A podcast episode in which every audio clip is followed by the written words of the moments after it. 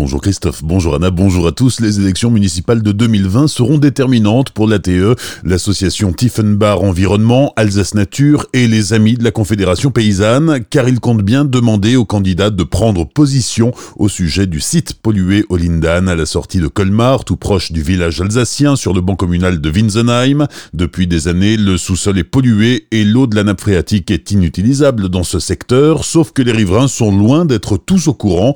Pour Michel Roder de l'ATE, les pouvoirs publics devraient au moins correctement informer les populations et au mieux dépolluer le site. Il y a eu un arrêté préfectoral euh, qui date de 2015, de juin 2015, qui n'est pas le premier, mais qui est toujours en vigueur, et qui précise, qui stipule qu'il doit y avoir une information régulière de la population concernée et que le décret doit être euh, affiché, bien sûr, et également qu'il doit y avoir des prescriptions d'utilisation avec des restrictions sur l'eau de la nappe phréatique. Il s'avère que cet arrêté, euh, à Winsenheim en particulier, il n'est pas affiché en mairie, il n'est pas accessible au public, et on s'est aperçu en discutant avec la population que personne n'est au courant de cette euh, situation. Alors la pollution, ben, elle est liée à un dépôt de l'Indane euh, qui date d'il y a plusieurs dizaines d'années, d'une société qui s'appelait PCUK, c'est Eugene Kuhlmann. Le lindane, il faut savoir que c'est un produit dangereux, c'est un produit chimique insecticide interdit depuis 1998, qui se détruit pas tout seul, hein, et il y en a 750 tonnes qui ont été stockées, déversées, et qui polluent la nappe phréatique.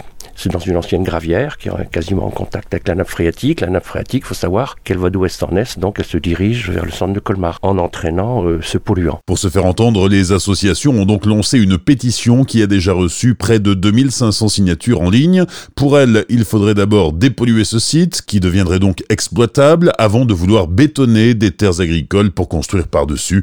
Retrouvez l'entretien complet réalisé par Pablo Desmar avec Michel Roder sur notre site azur-fm.com dans la rubrique Actualité. Arrestation hier à Markelsheim d'un jeune de 19 ans soupçonné d'avoir écoulé des faux billets de 20 euros. À son domicile, les gendarmes ont découvert plusieurs faux billets. Le jeune homme a reconnu les faits et sera jugé le 16 décembre à Colmar. L'apiculteur de 72 ans qui s'en était pris aux ruches de son voisin dans la vallée de Villers va devoir payer. Au printemps 2018, jugeant l'implantation des ruches illégales, il avait détruit 73 ruches en refermant des accès ou en y déversant de l'huile de vidange. Le retraité a été condamné hier à à la victime 42 558 euros. Exercice de sécurité civile aujourd'hui à la cathédrale Notre-Dame de Strasbourg. Il s'agit de tester les modalités d'intervention des pompiers pendant le marché de Noël, le schéma d'alerte en cas d'incendie aux heures de fermeture de la cathédrale et le plan de sauvegarde des œuvres en cas d'incendie. L'exercice va mobiliser environ 25 pompiers. Un dégagement de fumée sera également simulé. Sensibiliser les plus jeunes aux risques auditifs, c'est le but du spectacle Pourquoi tu cries? Du Whippers Circus? Qui sera donné cet après-midi à 14h à la médiathèque de Célestat. Plus de places disponibles depuis déjà une semaine. Derrière ce spectacle, le Centre de ressources des musiques actuelles Barin Sud, dans une dynamique de prévention des risques auditifs, notamment auprès des jeunes qui écoutent la musique de leur smartphone souvent très fort.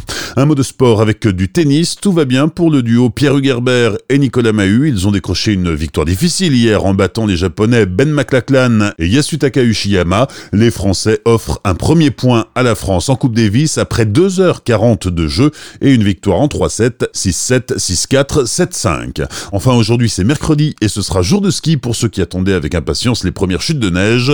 Si vous êtes plutôt ski alpin, rendez-vous au Markstein. Les trois pistes et téléskis de la Grenouillère sont ouverts de 9h à 17h. Pour le ski de fond au Champ du Feu, deux pistes sont accessibles depuis lundi et à la Breslis-Pac, le domaine ouvre à 9h et annonce 30 à 40 cm de poudreuse. Bonne matinée, belle journée sur Azure FM, voici la météo.